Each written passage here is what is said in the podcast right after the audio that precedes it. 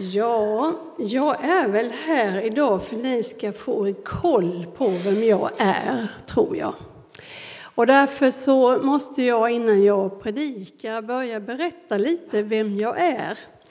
Eh, tanken är ju att jag ska få jobba med er i församlingen utifrån någonting som heter naturlig församlingsutveckling.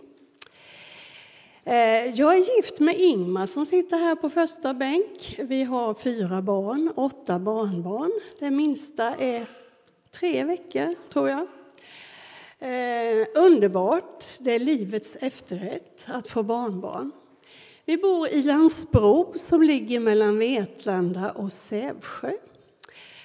Och eh, jag har varit en sån där som har hållit på med lite olika saker i livet. Eh, och alla saker jag har hållit på med har handlat om att möta människor i olika situationer. Eh, vi har varit familjehem till ganska många barn. Jag har jobbat som flyktingsekreterare, skolkurator i ganska många år.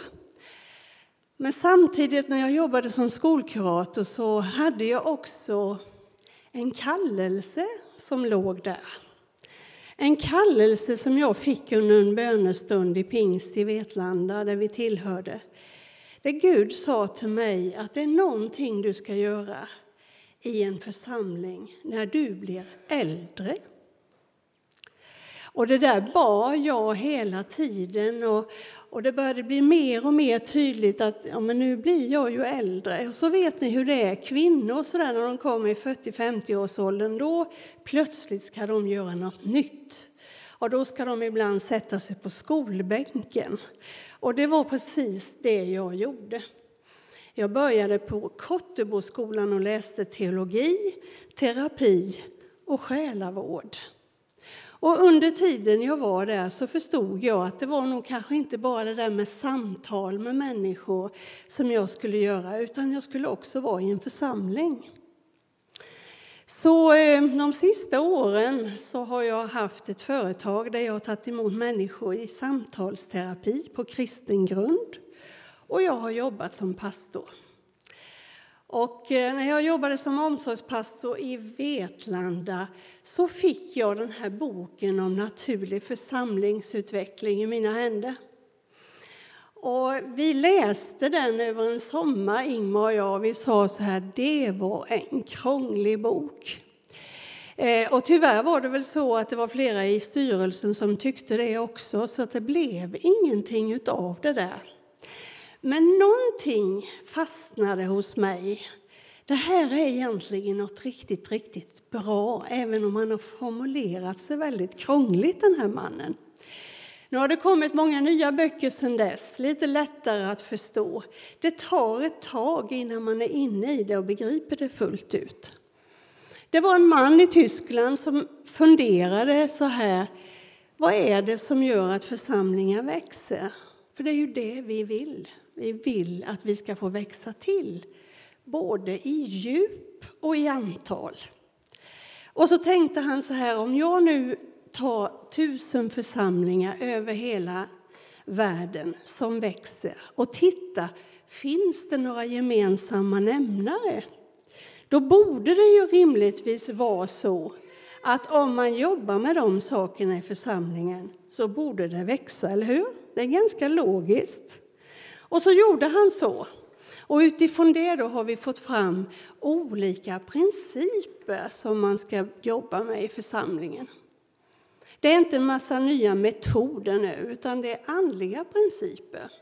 Och jag vet att ni håller på att presentera de här olika principerna i församlingen. Tanken är nu så småningom att jag ska få en lista utav Bengt med er i församlingen som är engagerade i någon grupp. Det kan vara en värdgrupp, en sånggrupp, en hemgrupp och som finns här på gudstjänster. För det är ju ni som kan avgöra hur det ser ut i församlingen. Och när jag åkte hit idag så tänkte jag så här, hörni, det är ju som när vi går till doktorn. Och så undersöker han och så ställer han en massa frågor. Och så kommer han ju fram till vad vi har, våra svagheter i kroppen och våra styrkor. Och det är precis samma sak med NFU. Församlingskroppen. Vi får se vad det är som är våra svagheter, våra styrkor, vad vi behöver jobba extra med. Då finns det de som säger, vad är det här för något nytt? Så har vi aldrig gjort i pingströrelsen. Och är det inte så att det är en Andens ledning som vi ska gå efter? Och jag skulle vilja säga det här motsätter inte sig varandra. Därför att det står att vi ska förnyas i ande och förstånd. Gud har gett oss ett förstånd också att använda. Och båda de här sakerna tillsammans, att leva i bön, att be om Andens ledning och att också ställa en diagnos hur det ser ut i församlingskroppen i Tibro pingst. Det tror vi är någonting bra. Och nu är det så att jag kommer få den där listan på namn och jag vet inte vem ni är, men jag ska plocka ut ett antal namn som ska få göra en enkät på en församlingsdag i höst. Och så ska vi sammanställa det och så kommer ni få det redovisat. Och ni som blir uttagna, ni har en möjlighet nu att tala om hur ni upplever församlingen här i Tibro. Vad det är som, som behöver ha lite extra hjälp och vad det är som är riktigt, riktigt gott här. Och så får vi se vad det här utmynnar i. Så, det var presentationen. Och det viktigaste det är ju det som händer nu, därför att jag vill predika för er idag. Och jag tror att jag ska be min man att han ber för mig. Det kan han behöva. Och jag behöver det allra mest.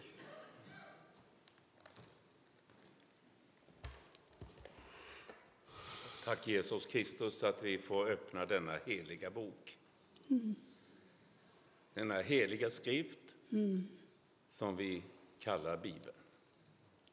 Tack för ordet till oss denna dag, denna förmiddag. Tack att du har ställt en dörr öppen för ordet här i Tibro. Kom du helige Ande mm. över oss alla över Kerstin som ska dela ordet med oss. Vi ber så i Jesu namn. Amen.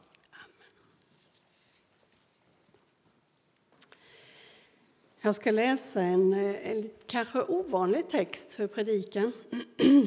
Men när jag var här och träffade styrelsen och åkte hem och vi hade bestämt att jag skulle predika, Bengt och jag, så fick jag den här texten och då tror jag att det var rätt. Första Samuelsbok, första kapitel, ska vi läsa. Första Samuelsbok, första kapitlet. Och vi börjar på vers nummer två. Elkana hade två hustrur. Den ena hette Hanna och den andra Peninna. Peninna hade barn, men Hanna hade inga. Elkana gav sig år efter år iväg från sin stad för att tillbe och offra åt Herren Sebaot i Silo där Elis båda söner Hofni och Pinehas var Herrens präster. Den dag Elkana bar fram sitt offer brukade han ge sin hustru Perninna och alla hennes söner och döttrar var sin del av offret. Men åt Hanna gav han en dubbelt så stor del ty han hade henne kär, även om Herren hade gjort henne ofruktsam. För att göra henne upprörd brukade hennes medtävlerska retas mycket med henne därför att Herren hade gjort henne ofruktsam. Det här pågick år efter år och varje gång Hanna gick upp till Herrens hus retades Penninna med henne på samma sätt. Och nu grät Hanna, hon ville inte äta något. Då sa hennes man Elkana till henne, Hanna, varför gråter du, varför äter du inte, varför är du så ledsen? Är inte jag mer för dig än tio söner? Sedan de hade ätit och druckit i Silo reste sig Hanna och gick till Herrens tempel där prästen Eli satt på sin stol vid dörren. Hon var djupt bedrövad och började be till Herren under häftig gråt. Och hon gav ett löfte och sa Herre Sebaot, om du vill se till din tjänarinnas lidande och komma ihåg mig och inte glömma din tjänarinna utan ge henne en son, då ska jag ge honom åt Herren för hela hans liv och ingen rakkniv ska komma på hans huvud. När hon länge bad inför Herren gav Eli akt på hennes mun. Hanna talade i sitt hjärta och hennes läppar rörde sig men hennes röst hördes inte. Då trodde Eli att hon var drucken. Och därför sa han till henne, hur länge ska du bära dig åt som en drucken? Se till att ruset går av dig. Nej, min herre, svarade Hanna, jag är en hårt prövad kvinna. Vin och starka drycker har jag inte druckit, men jag utgöt min själ för Herren. Tag inte din tjänarinna för en dålig kvinna, det är på grund av min stora sorg och smärta som jag har talat ända till denna stund. Då svarade Eli henne, gå i frid och må Israels Gud ge dig vad du har bett honom om. Och hon sa, låt din tjänarinna finna nåd för dina ögon. Så gick hon sin väg och tog sin mat och såg inte längre sorgsen ut. Dagens predikan ska handla om att utgjuta och att överlåta. Bibelsammanhanget jag läste tror jag många kvinnor under årens lopp har kunnat identifiera sig med sorgen över att inte få några egna barn. Elkana han hade två hustrur. Ni kan vara glada för männen här i Sverige att ni bara har en. För det är inte okomplicerat att ha två hustrur. Det läser vi i texten. Den ena, Perninna, hon fick det ena barnet efter det andra. Men Hanna, hon var mer älskad. Jag tror det fanns en svartsjuka hos Pernilla som gjorde att hon på olika sätt mobbade Hanna.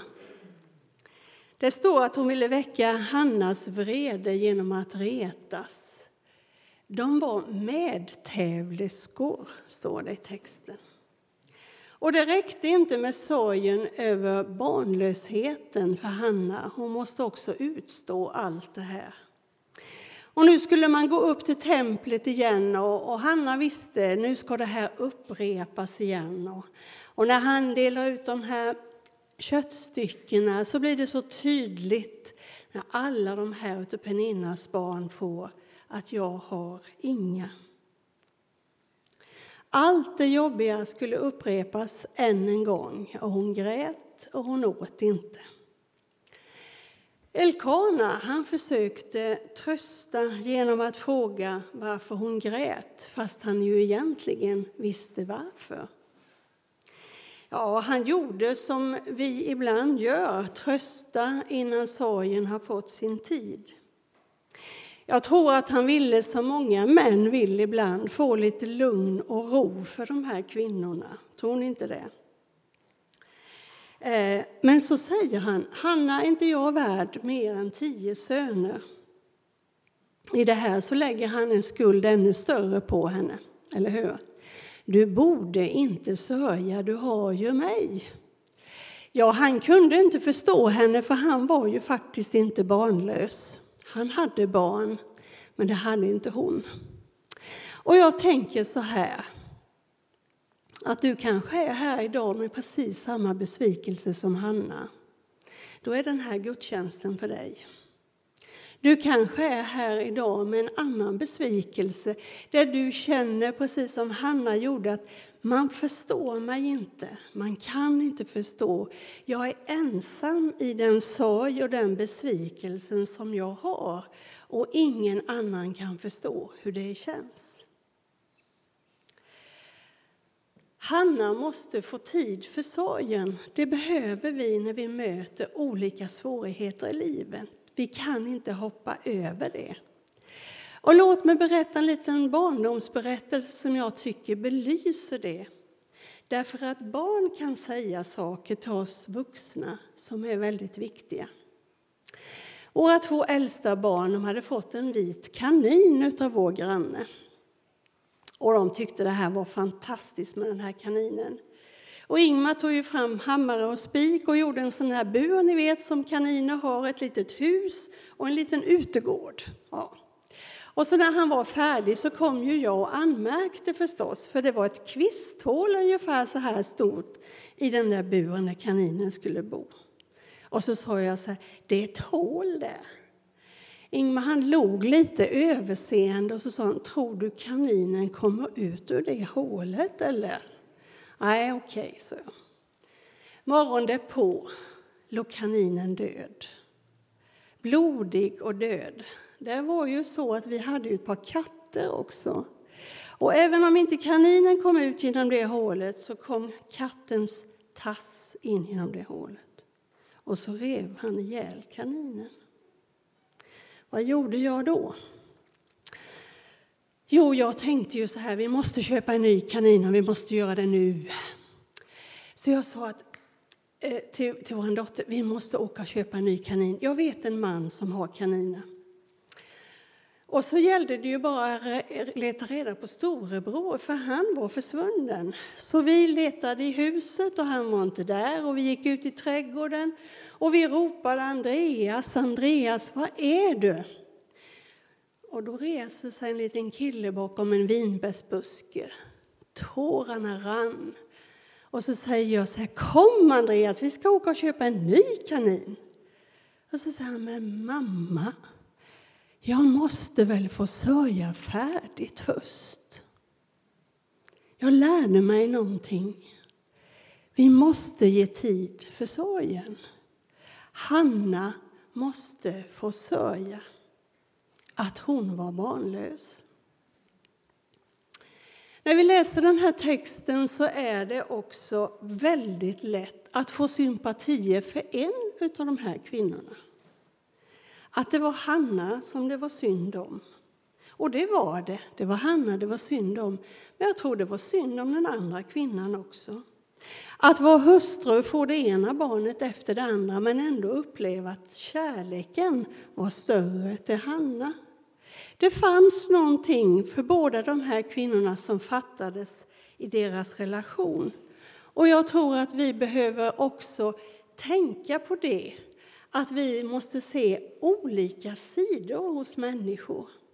Om vi ser vad det är för olika bottnar hos människor så kanske vi också förstår varför vi reagerar olika.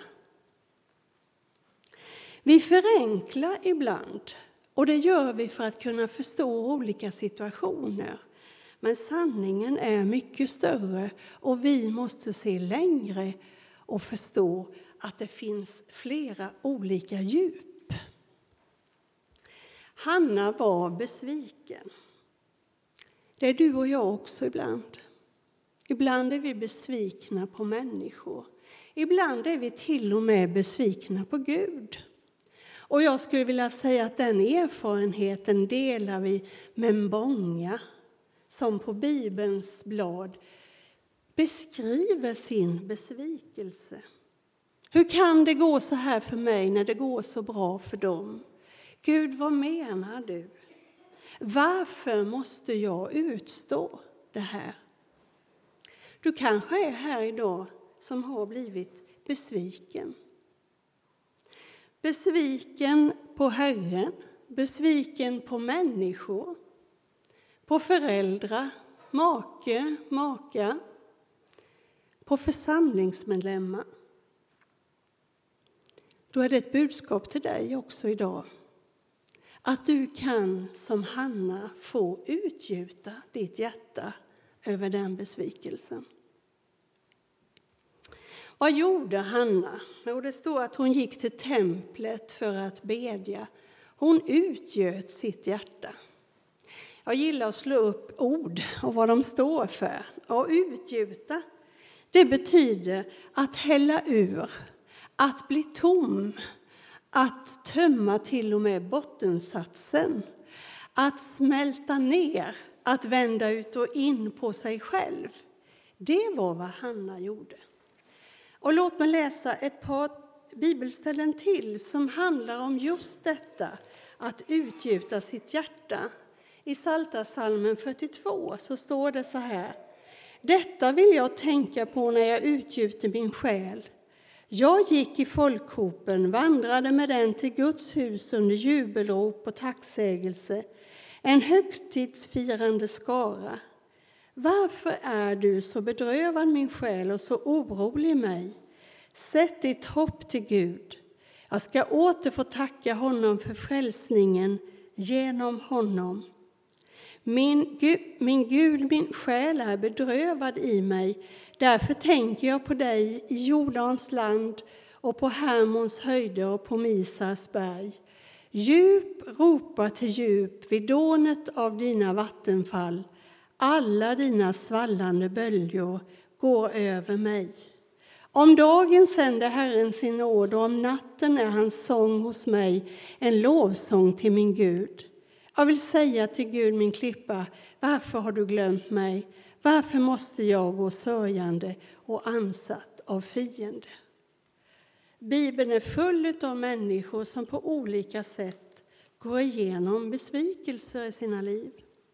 Men vi får utgjuta, som Hanna gjorde, våra hjärtan inför Gud. När hon gjorde det så så gjorde hon det utan ett enda ord, men hennes bön vidrörde himlen. Ibland kan vi vara för svaga för att höja vår röst inför Gud. Då kan det räcka med en suck. Det kan räcka med tårar inför Herren, och han hör. Prästen Eli, då? Ja, han trodde hon var onykter. Och vi kan reagera på den här prästen och tycka att han var, eh, uttryckte sig på ett felaktigt sätt. Men jag tänker så här att vi har också mycket kommentarer om varandra, hur vi närmar oss Gud. Och det är viktigt att vi på olika sätt får närma oss Herren. Den ene på sitt sätt och den andra på sitt sätt. Och jag hoppas att vi idag i gudstjänstens slut ska få möjlighet att utgjuta våra hjärtan, precis som Hanna gjorde, inför Herren Gud. Och då får du göra det på, på ditt sätt. Men det finns en fortsättning på den här texten som vi läste.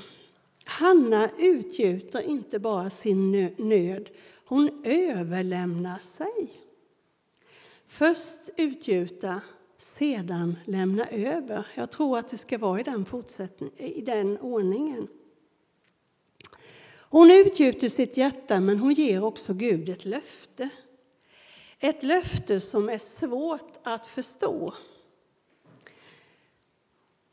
Hon utlämnade sig själv fullständigt. I fortsättningen så står det att Herren tänkte på Hanna och Hanna fick en son. Och hon gav honom namnet Samuel, som betyder höra och som betyder Gud. Gud hörde hennes bön. Gud hör alltid våra böner som vi ber.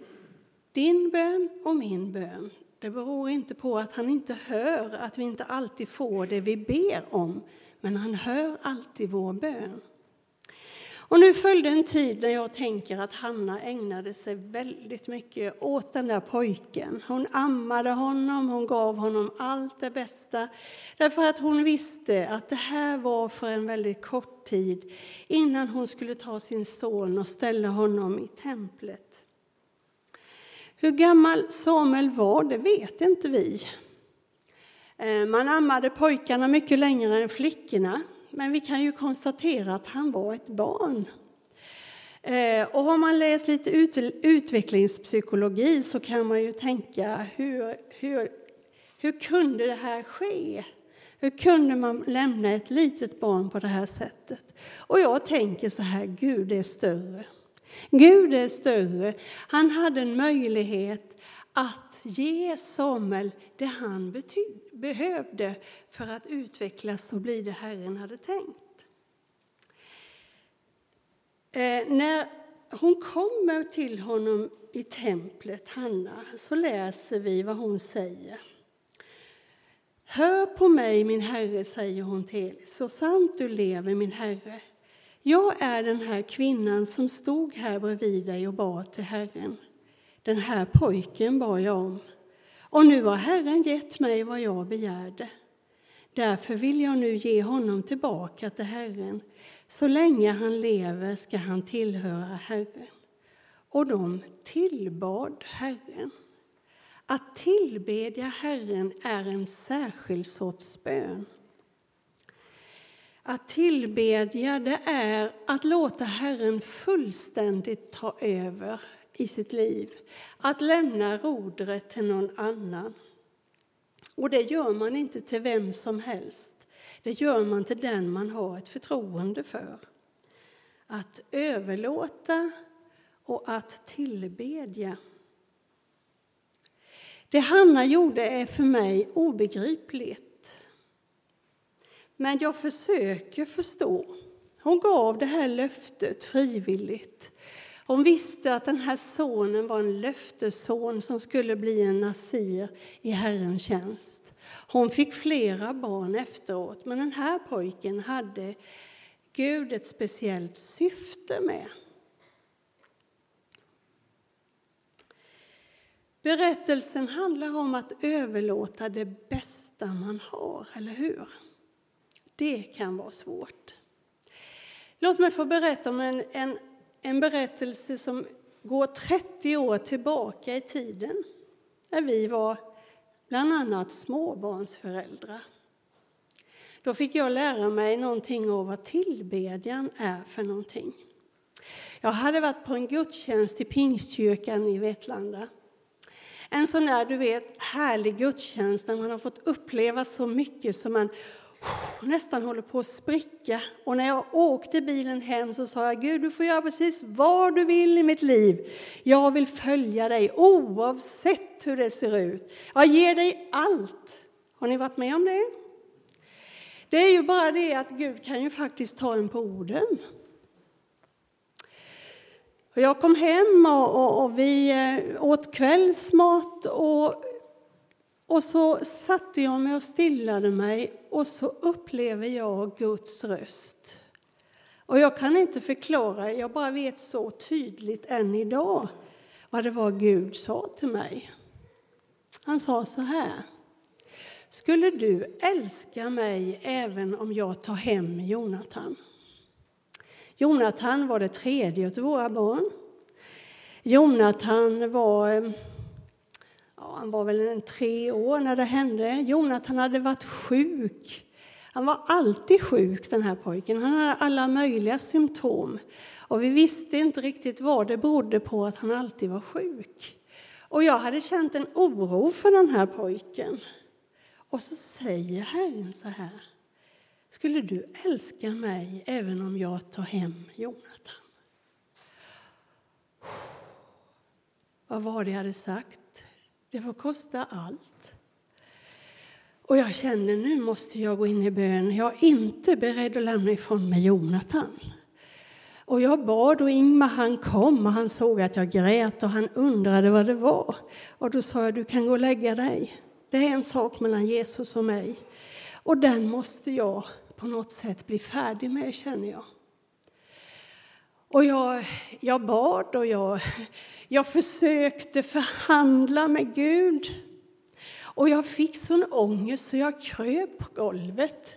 Jag vill inte, jag vill inte. Någonstans fram på natten så kände jag jag måste, jag måste säga ett ja. Jag måste stå för det där som jag sa i bilen hem. Det får kosta det här priset. Och jag tänkte, hur kommer det här att bli? Jag kommer att vakta på den här pojken hela tiden. Jag kommer att bli som en hönsmamma. Och jag kommer leva i det här hela tiden. Hur länge får han leva? Men någonstans där på natten så sa jag, Jesus, jag ska älska dig även om du tar hem Jonathan. Och då la sig en frid i mitt hjärta. Fullständig frid. Allt blev stilla. All ångest försvann. Och jag gick in och la mig och sov gott och vaknade glad. Och så gick det till kvällen så kommer vår flicka som var nio år som hade barnens bibel och så, så läser hon och så säger hon så här, mamma det är en berättelse jag inte förstår och det är hur Gud kunde säga till Abraham att han skulle offra Isak. Då började mitt hjärta klappa. Vad är det nu? Nej, sa jag, den berättelsen är inte så lätt att förstå, sa jag. Jag kan inte påstå att jag förstår den fullt ut helt. Det var ett stort offer.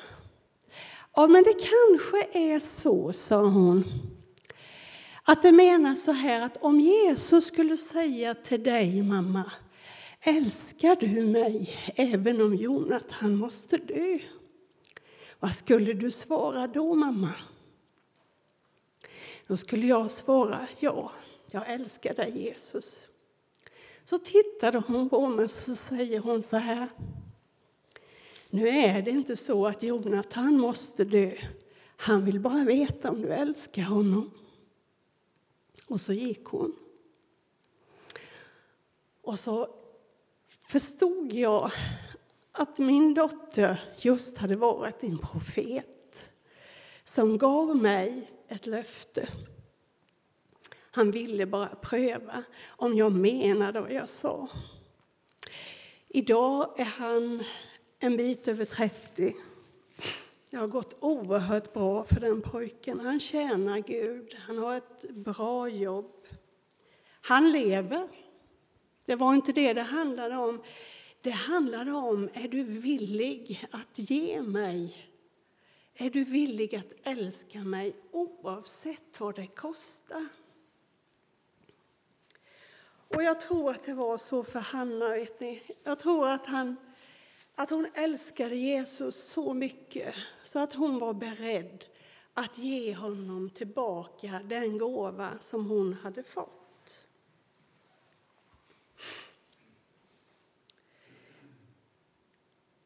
Det står om Hanna i fortsättningen att hon gjorde en kåpa. Jag vet inte om det var någon liten mantel eller vad det var och den gjorde hon till sin son. Kläderna som står för värme, för skydd. Hon förfärdigar det. Och jag kan tänka mig när hon satt vid vävstolen och tråden löpte, att hennes tankar löpte. Hur är det med Samuel? Längtan som måste vara oerhört svår. Men också glädjen över att hennes son fick vara i tjänst i Herrens hus. Och varje år när de gick upp till templet så fick Samuel ett nytt plagg att bära nära sitt hjärta, som hans mamma hade gjort. Det här är nog väldigt mycket en predikan till kvinnorna idag, det märker ni. Att utgjuta och att överlåta. Hon överlät sin enda son vad behöver du och jag överlåta? Räcker det inte med den överlåtelsen vi har gjort en gång? Ja, Jesus han är vårt föredöme i överlåtelse. I Filipperbrevet står det så här. Han ägde Guds gestalt, men vakade inte över sin jämlikhet med Gud utan avstod från allt och antog en tjänares gestalt då han blev en av oss. Han avstod från allt. Det är nämligen så att det du och jag inte släpper ifrån oss, det håller oss fångna. Det vi inte överlåter till Herren, det fastnar vi i. Den oförrätten som människor har gjort dig, om du inte förlåter den, kommer den bli herre i ditt liv. Den kommer äta upp dig inifrån. Därför så är den här söndagen också en gudstjänst att överlåta. Först och främst handlar överlåtelsen om att bekänna synd. Vi behöver befria oss från det som tynger oss, säger Hebreerbrevet. Ingmar och jag vi är med i någonting som heter Helhet genom Kristus, en själavårdsrörelse som har funnits i Sverige i många år och som startade inom Svenska kyrkan. Vi åker också på årskonferenser. Och vi har träffat många andefyllda präster som har undervisat. Och är det någonting som vi har tagit med oss därifrån så är det detta att bekänna synd. Att omvändelsen är någonting som pågår hela tiden. Jag behöver varje dag omvända mig till Jesus. Och därför så ber vi ofta och vi bekänner ibland för varandra och bekänner synd inför Herren i det vi, som vi har gjort fel i våra ord, i våra tankar, i våra handlingar. Och då gäller löftet till oss i första Johannes brev att om vi bekänner våra synder, då är han trofast och rättfärdig så han förlåter oss och renar oss från all orättfärdighet. Detta behöver vi leva i. Vi behöver överlåta oss gång på gång och bekänna vår synd. Vi behöver också överlåta våra bekymmer. Precis som Hanna fick överlåta, så får vi överlåta våra bekymmer. För vet ni, bekymren är det enda som växer i mörker. Och Herren han har sagt att vi ska kasta våra bekymmer. Inte bara lämna dem, vi ska kasta dem på honom för att vi ska bli fria människor. Vi behöver överlåta människor. De där människorna, du vet, som vi... Ja, vad ska vi säga? Vi nöts emot vissa människor som inte är så enkelt. Det står vissa människor som vi får nötas emot, som, som vi ibland definierar som besvärliga människor. Vi behöver överlåta dem här idag till Jesus Kristus så att de inte blir herre i våra liv. Vi behöver överlåta våra barn, våra bönebarn, oss själva. I helhet genom Kristus så har jag en god vän han berättade att han en gång var med sin svärfar som var väldigt gammal på vårdcentralen. Och när de satt där och han väntade på att han skulle få gå in till doktorn så säger han på sin breda småländska det är så gött att få överlåta sig till Gud var morgon och var kväll och däremellan så ofta har tillfälle. Han hade lärt sig det här att överlåta sig till Herren. Till slut, den här texten den har en djupare betydelse. Det handlar om att det inte föds barn som vi skulle önska i våra församlingar. Vi är många församlingar som inte får några nyfödda barn. Sörjer vi över det? Ropar vi i djup förkrosselse inför Jesus att vi är barnlösa? Är vi beredda att betala priset för att barn ska födas i den här församlingen? Jag tror den här texten är en utmaning till oss idag. Om man läser Samuelsboken lite längre fram i kapitel 3, vilket kapitel vi kanske oftare läser om hur Herren kallade Samuel, så står det så här i början. Pojken Samuel gjorde tjänst inför Herren hos Eli. Herrens ord var sällsynt på den tiden och profetsyner var inte vanliga. Då hände en gång detta medan Eli låg på sin plats. Hans ögon hade börjat bli skumma så att han inte kunde se. Guds lampa hade ännu inte slocknat och Samuel låg i Herrens tempel där Guds ark stod. Då kallade Herren på Samuel. Herren kallade på Samuel och han kallar till oss, på oss. Herrens ord var sällsynt och profetsynerna var inte vanliga. Hur mycket profetsyner har ni i Tibro och pingst? Känner vi igen oss? Känner vi igen oss i den här gamla texten att vi lever också i en sån här tid? När vi längtar efter att få se nyfödda barn, när vi sörjer över att människor inte kommer till tro utan går förlorade. Jag tror att ibland är det så i våra församlingar att vi har vi har så mycket verksamheter som tar vår kraft och vår tid så att vi missar det där centrala, att vi ska gå ut och göra alla människor till lärjungar. Det som är det viktigaste. Ordet stod det, profetsynerna. Att ordet får befrukta människor så att det föds nytt liv. Herren kallar Samuel han kallar dig och mig idag. Han kallar dig och mig idag att utgjuta det du behöver utgjuta inför honom. Dina besvikelser, dina sorger, det som inte blev det du önskade. Men han kallar oss också till en djupare överlåtelse där vi får överlåta sådant som hindrar dig och mig att vara i tjänst. Så att vi kan stå där inför honom och säga Tala, Herre. Jag vill lyssna till vad du vill säga till oss. Amen.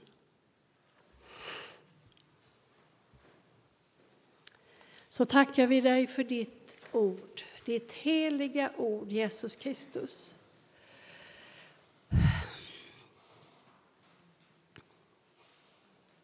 Vi tackar dig för vad du vill säga till församlingen idag. Och vi ber, Herre, att den här församlingen skulle få mycket av ditt ord, ditt heliga ord. Och att det skulle få landa i människors hjärtan och bära frukt. Jag ber att den här församlingen skulle få många nyfödda. Jag ber för det här lägret som ska hållas, Herre, att det ska bli många nyfödda att ta hand om. Och Herre, så vet du om det är någon här som är besviken. Någon som människor har gjort illa på olika sätt. Någon som har någonting som gnager och skaver i hjärtat. Och jag ber att den eller de personerna ska få lägga ner det idag lägga ner det inför dig, utgjuta inför dig. Och Herre, jag ber om en befrielse för tjänst. Amen.